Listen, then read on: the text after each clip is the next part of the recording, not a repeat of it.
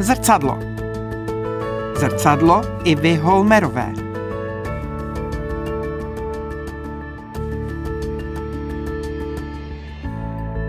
Zlo je zlo, se zlem se prostě člověk setká, ale musí se mu nějak včas postavit, když to jenom trochu jde. Asi nejsem člověk extrému, že se asi nemůžu chlubit něčím, co se mi extrémně podařilo, ale myslím si, že vlastně už to, že to gerontologické centrum vlastně 30 let funguje, takže to je asi to, co bych řekla, že se docela podařilo. Já se musím přiznat, že já se sama v tom svém věku cítím komfortně. Je naší nejznámější gerontoložkou. Sama však místo stáří razí pojem bezvěkost. V té své bezvěkosti by už měla nárok na důchod, přesto je na roztrhání. Pracuje, vyučuje, věnuje se výzkumům, cestuje. Do jejího pojetí lékařství se vejde kulturní antropologie, sociální práce i etika. Jak Iva Holmerová vzpomíná na své dětství? Proč se absolventka lékařské fakulty začala věnovat právě seniorům? Jaká je máma? A jak se vidí v zrcadle? Když se podívám do zrcadla, tak tam vidím vlastně takovou známou osobu. Člověka, se kterým se setkávám v zrcadle dlouho a člověka, který se samozřejmě mění. Teď je to starší paní, stará paní. A ty změny jsou takové, že si říkám, že vlastně ten život tak, jak jsem žila, bych asi žila za podobných okolností vlastně asi stejně nebo podobně. Že vlastně asi není tak nějak nic, co bych chtěla teď v tom zrcadle měnit.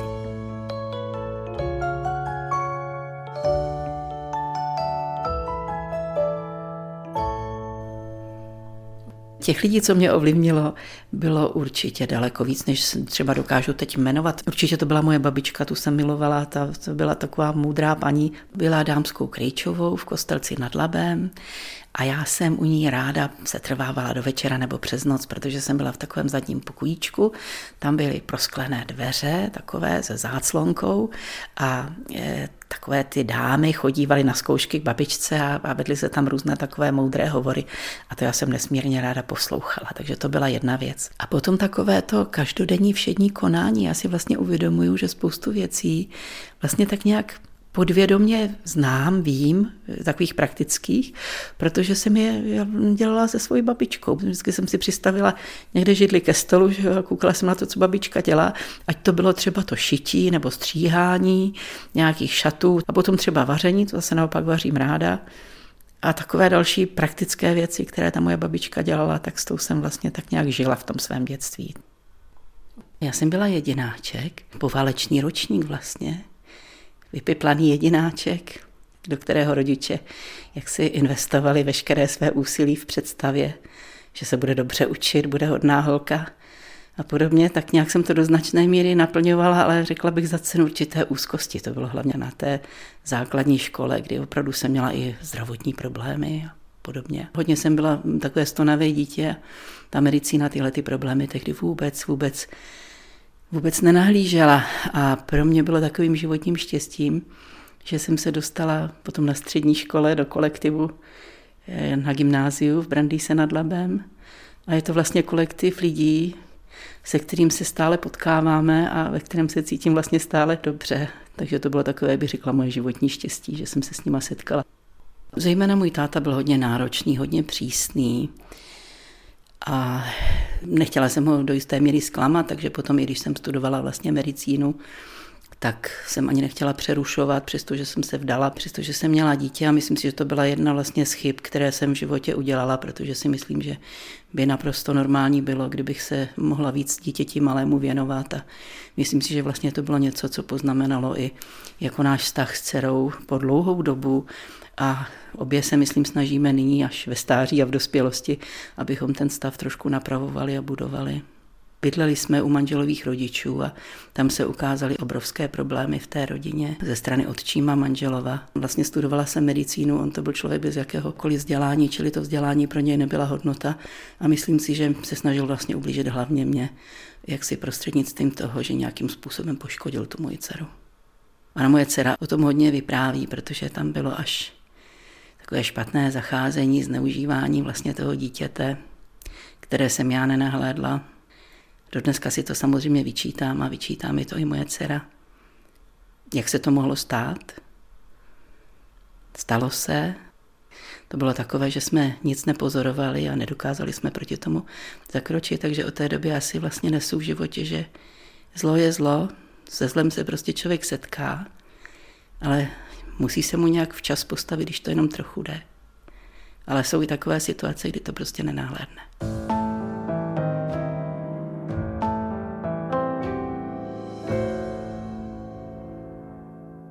V tom chování té mé dceři nebylo nic takového zvláštního, co by tomu napovídalo. I tak zpětně, když si to analyzuju, ale mohla jsem to nahlédnout prostě proto, že jsem věděla, že to byl zlý člověk. Ale je pravda, že doba byla jiná samozřejmě. Otázka bydlení, otázka možnosti se odstěhovat a tak dále byla velmi limitovaná a je zase pravdou, že jakmile jsme se mohli odstěhovat, tak jsme to hned učinili. Respektive dostala jsem možnost potom, když jsem absolvovala medicínu, což bylo vlastně krátce po těch událostech, tak jsem dostala byt jako praktická lékařka vlastně na Mělnicku v Neratovicích a my jsme se tam odstěhovali a vlastně se tyhle ty patologické vztahy nějakým způsobem přerušily. Ona vlastně dcera o tom promluvila v dospělosti. Nikdo jsme nic netušili.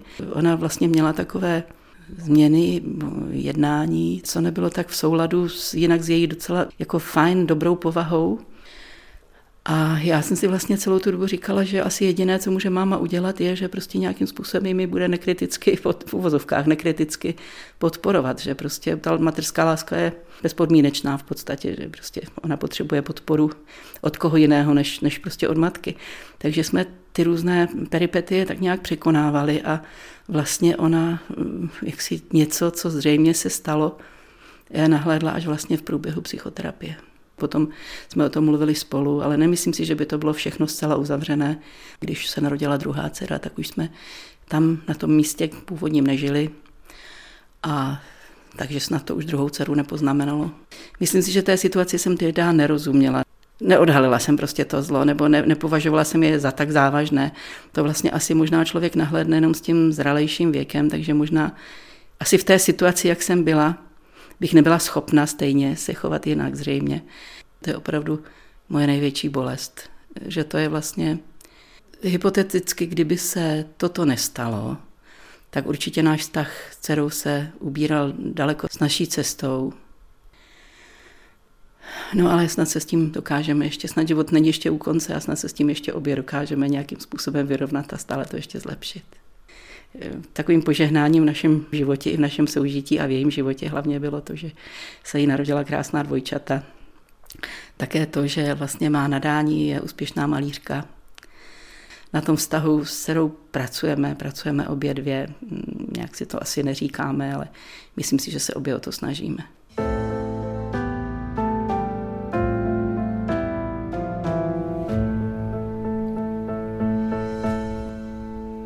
Já jsem končila gymnázium vlastně koncem v polovině 70. let a to rozhodování určitě nebylo jednoduché, protože jsem nedostala příliš dobré doporučení politické kvůli postojům svého táty nebo naší rodiny vůbec, tak na tom místním úřadě se mi to snažili trochu zkomplikovat.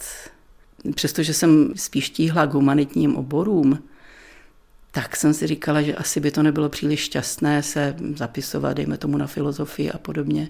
A říkala jsem si, že ta medicína, a to bylo, myslím, zase naopak velmi docela zralé a dobré rozhodnutí, kterého jsem nikdy nelitovala, že vlastně ta medicína je nesmírně široká a nesmírně zajímavá. A vidím to vlastně nyní i zpětně v tom zrcadle. Že vlastně to je obor, nebo to je studium, které vlastně člověka může připravit jak na takové v podstatě téměř technické povolání, když člověk dělá v různých laboratořích nebo u zobrazovacích metod a podobně, že se příliš třeba nemusí s pacientem ani setkávat. A nebo to naopak může být až ten humanitní pol v podstatě, kdy dejme tomu psychiatři nebo nakonec i my geriatři, kdy vlastně se setkáváme hodně s lidmi, vyprávíme si s nimi, povídáme si s nimi, zajímáme se o jejich lidské příběhy. Takže to si myslím, že je takové spektrum, které snad žádné jiné studium nenabízí. Určitý krok do samostatnosti bylo absolvování a vlastně já jsem tehdy získala místo jako praktická lékařka, protože jsem měla tu rodinu, což byl určitý handicap, takže se dostat někam na kliniku nebo prostě tak asi nebylo možné, takže takové trochu stigma, bych řekla o tom, bylo to, že jsem byla zařazená do oboru všeobecné lékařství, což byl jakýsi tehdy takový jako nejméně žádaný stupeň vlastně specializace s výhledem teda dělat obvodního lékaře tehdy. Ale já se musím přiznat, že jsem potom v téhleté práci naprosto nestrádala, jo? Že ji považuji, stále ji považuji za nesmírně důležitou, protože ten praktik opravdu se musí rozhodovat, musí být samostatný. A vlastně mě to přineslo, bych řekla, i tu profesní samostatnost, i tu osobní samostatnost, i takové určité zajištění, které nakonec jsme i díky tomu mému povolání měli.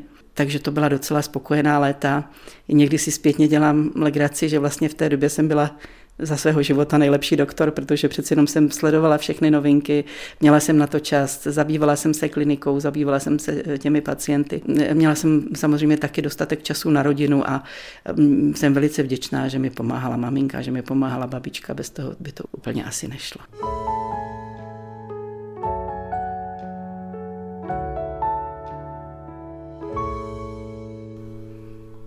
Víte, já nedokážu říct, jestli jsem byla ambiciozní, nebo asi mi bylo taky často podsouváno, že jsem žádostivá a podobně, ale já jsem od těch studií měla ne snad ambici, možná takové přání, spíš se věnovat interní medicíně. Tíhla jsem ke starším lidem spíše, takže vlastně už od studií jsem byla členkou České gerontologické společnosti.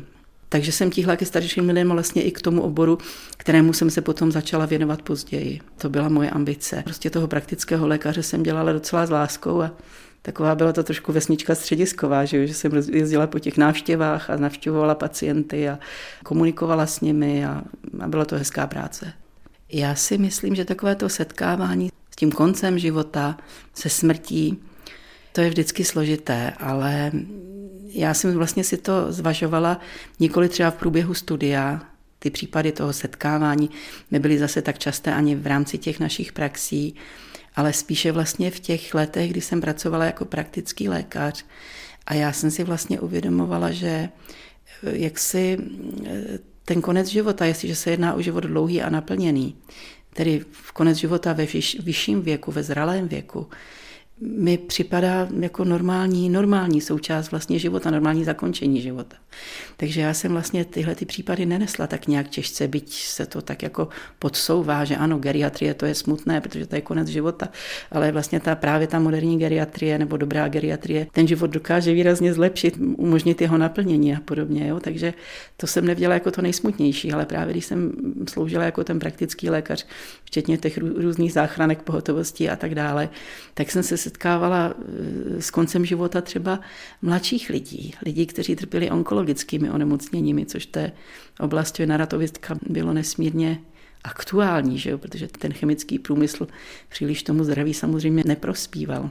Setkávala jsem se s maligními onemocněními třeba mladých žen, které měly děti, což na mě působilo daleko více depresivně, nebo to bylo pro mě daleko těžší se s tím prostě vyrovnat, než právě konec života starších lidí. Takže možná i proto nakonec jsem zvolila tuhletu cestu, ale spíš právě proto, že mě spíš práce se starými lidmi vždycky bavila. Po tom roce 1989 vlastně se pro mě změnilo vlastně vše profesně, protože jsem dostala takovou poptávku, takovou výzvu z městské části Praha 8, Já jsem se o tom dozvěděla, že hledají někoho, kdo by se ujal projektu péče o starší lidi. Najednou to byl problém, najednou prostě se ukazovalo, že starší lidé potřebují doléčení, rehabilitaci. Vlastně tak vzniklo Gerontologické centrum v roce 1991, kdy jsme sem přišli a když jsme říkali, že tohleto zařízení nebo tahleta budova bývalých jeslí je vlastně naprosto ideální, protože je to bezbariérové, je to ještě v přírodě, v krásné zahradě, je to vlastně u autobusu. Že vlastně se odsud dají organizovat různé služby. Ještě jedna klika, jedny dveře. Dobrý den. Tak tady jsme v recepci. Vítejte v Gerontologickém centru na adrese Šimunkova 1600. Máme ještě další jednu budovu, takže sídlíme ve dvou budovách. Je důležité, aby vlastně lidé pokud možno byli ve svém domácím prostředí, i když potřebují nějaké služby, i když trpí nějakým chronickým třeba onemocněním, tak se to snažíme zajistit. Jak to dnes vypadalo? Akorát jsme měli naobjednaný lidi do ordinací na testování paměti. Teď se otevírají dveře. Někdo přichází. Dobrý den. Dobrý den, jsem Alexandra Rosová. Ano, sociální pracovnice naše. Super, mám pro ní květiny. Měli poradu, já zjistím, jestli tady ještě nejsou v terénu. Kuříři sem chodí často, ano to jo, ale s takovouhle krásnou květicí ne tak často, takže uvidíme.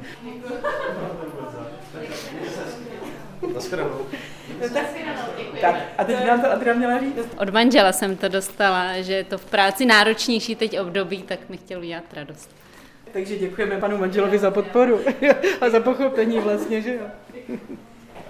Já bych řekla, že tady je mnoho nesmírně nadšených, odaných, dobrých jaksi lidí, kteří mají obrovský zájem ty služby poskytovat, kteří skvěle pracují, ale bohužel ty podmínky, které mají pro tu svoji práci, jsou ve srovnání s těmi ostatními zeměmi daleko horší. Asi nejsem člověk extrému, že se asi nemůžu chlubit něčím, co se mi extrémně podařilo, ale myslím si, že vlastně už to, že to gerontologické centrum vlastně 30 let funguje, že stále dobře spolupracujeme tady s tou městskou částí, že stále máme podporu, ale hlavně, že tady je kolektiv lidí, kterého já si nesmírně vážím a jsem stále se sem ráda vracím, sem chodím a stále s nimi ráda spolupracuju, tak to si myslím, že tady máme přátelské prostředí. Nechci říct až rodinné, to je klišé, ale myslím si, že jsme takoví, že si snažíme vzájemně pomoci a toho si nesmírně vážím. Takže to je asi to, co bych řekla, že se docela podařilo s tím, že jsme rozvinuli určité služby, které tady nebyly a že to je vlastně snad jakýsi trošičku krok dopředu. No a co se mi nepodařilo, to vlastně souvisí, protože možná ty naše plány nebo ty mé představy třeba byly daleko ambicioznější a možná i takové určité třeba díky určité neobratnosti třeba v nějakých jednáních a podobně se nepodařily naplnit tak, jak jsme si to tehdy úplně plánovali, čili udělat vlastně takový systém péče, který by vlastně podržel doma v domácím prostředí starší lidi i s nějakou velkou nesoběstačností, co nejdelší dobu, aby to byly služby nepřetržité prostě a tak dále. Takže to se určitě nepodařilo v té míře, jak bych si to přála.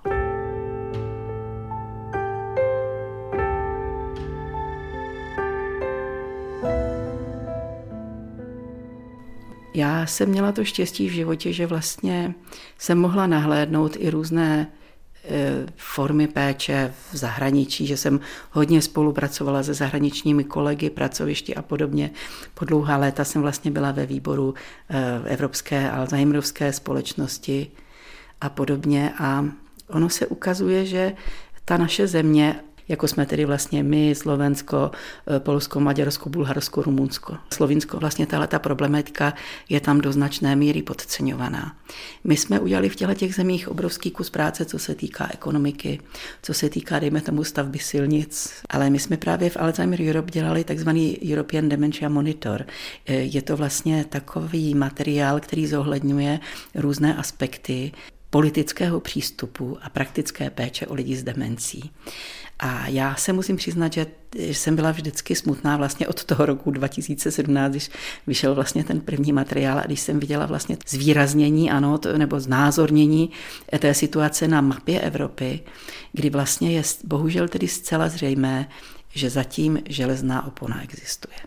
Že zatím neexistuje tolik již v té ekonomické oblasti, tam jsme se mnohému vyrovnali, naše zboží je podobné jako v těch západních samoobsluhách, ale když se podíváme do těch našich zařízení nebo do těch našich terénních služeb a podobně, tak to zatím takové není a je to tím, že prostě proto nejsou podmínky. Já se nesmírně dobře cítím ve společnostech alzheimerovských, protože to jsou vlastně nesmírně moudré společnosti, ať jak ne na naší úrovni v České republice, tak třeba v té Evropě. Teď jsem končila jako předsedkyně po mnoha letech a bylo to takové nesmírně laskavé loučení, všichni se mě ptali, jestli mi to není líto. A já se musím přiznat, že mi to není líto. Ono mi to samozřejmě zabíralo spoustu času. Bylo to vlastně jednání 4krát ročně po 3 dny, čili to je pěkně dlouhá dovolená, kterou jsem téhleté dobrovolnické činnosti věnovala, ale vždycky jsem se tam ráda vracela, vždycky jsem se s těmi lidmi ráda setkávala. Protože to je taková společnost, která zahrnuje jak odborníky, kteří se touhletou problematikou zabývají, tak rodinné příslušníky, kterých se to týká, ale také tam máme lidi, kteří vlastně trpí tímhle syndromem demence a oni vlastně jsou často oproštěni od různých třeba jiných starostí, nebo ne oproštění, ale nepřipouštějí si je. Dobrý den. Dobrý den. Jak se máte? Já dobře. Cvičili jsme a já jsem spokojená. Jste tady spokojená? My jsme tady vlastně spokojení vždycky, že jo? My se vždycky, když jdeme, tak se pozdravíme. Sestřičky, uvařej. Kafíčko?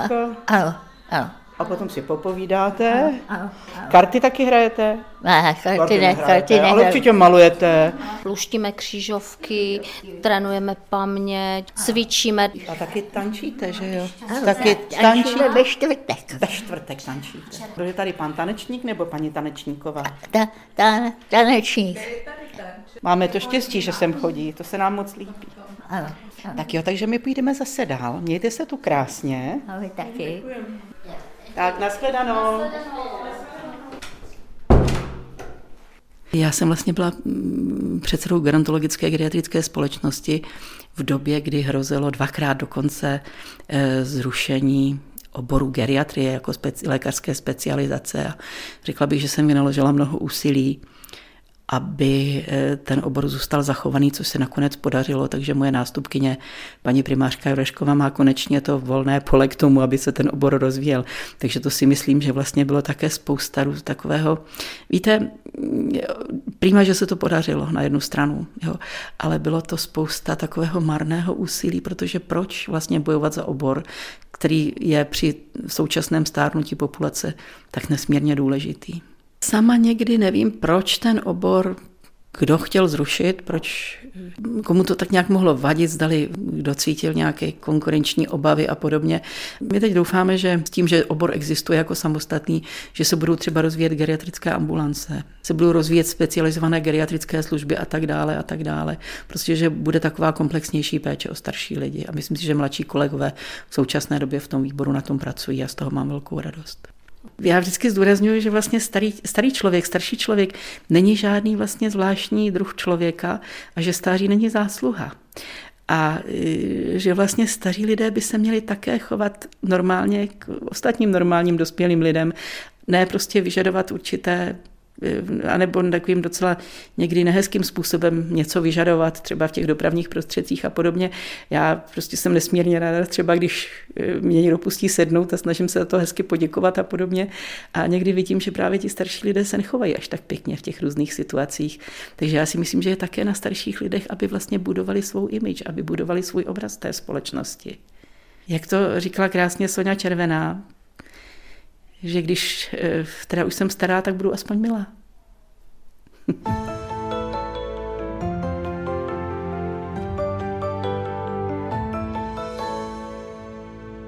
Já se musím přiznat, že já se sama v tom svém věku cítím komfortně. Jsem i ráda, že vycházíme v rámci naší rodiny dobře, jsem ráda, že stále vlastně pracuji, že to, co děláme, mě baví. Někdy toho mám sice nad hlavu a nevím, jak to všechno zvládnout. A pak si říkám, vlastně je to úžasný, když vlastně člověka tohle to baví a nakonec já všechno ani nemusím zase, na druhou stranu můžu něco odložit a podobně.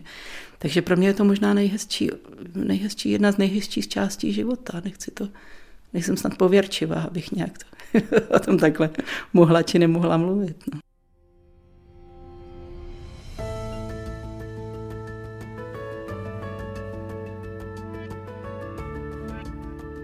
Samozřejmě, ale nebojím se stáří jako takového, ale bojím se prostě toho, co nikoli stáří přináší, nemusí to zákonitě přinášet, ale prostě ať to vezmeme, jak to vezmeme, je to ve stáří častější. Takže nemoci, ano, nejsou ve stáří normální, ani syndrom demence není ve stáří normální, prostě normální je nemít demenci, normální je nebýt křehký, nebýt nemocný ale přiznejme si, je to ve stáří častější a toho se tady samozřejmě, myslím, všichni bojíme trochu.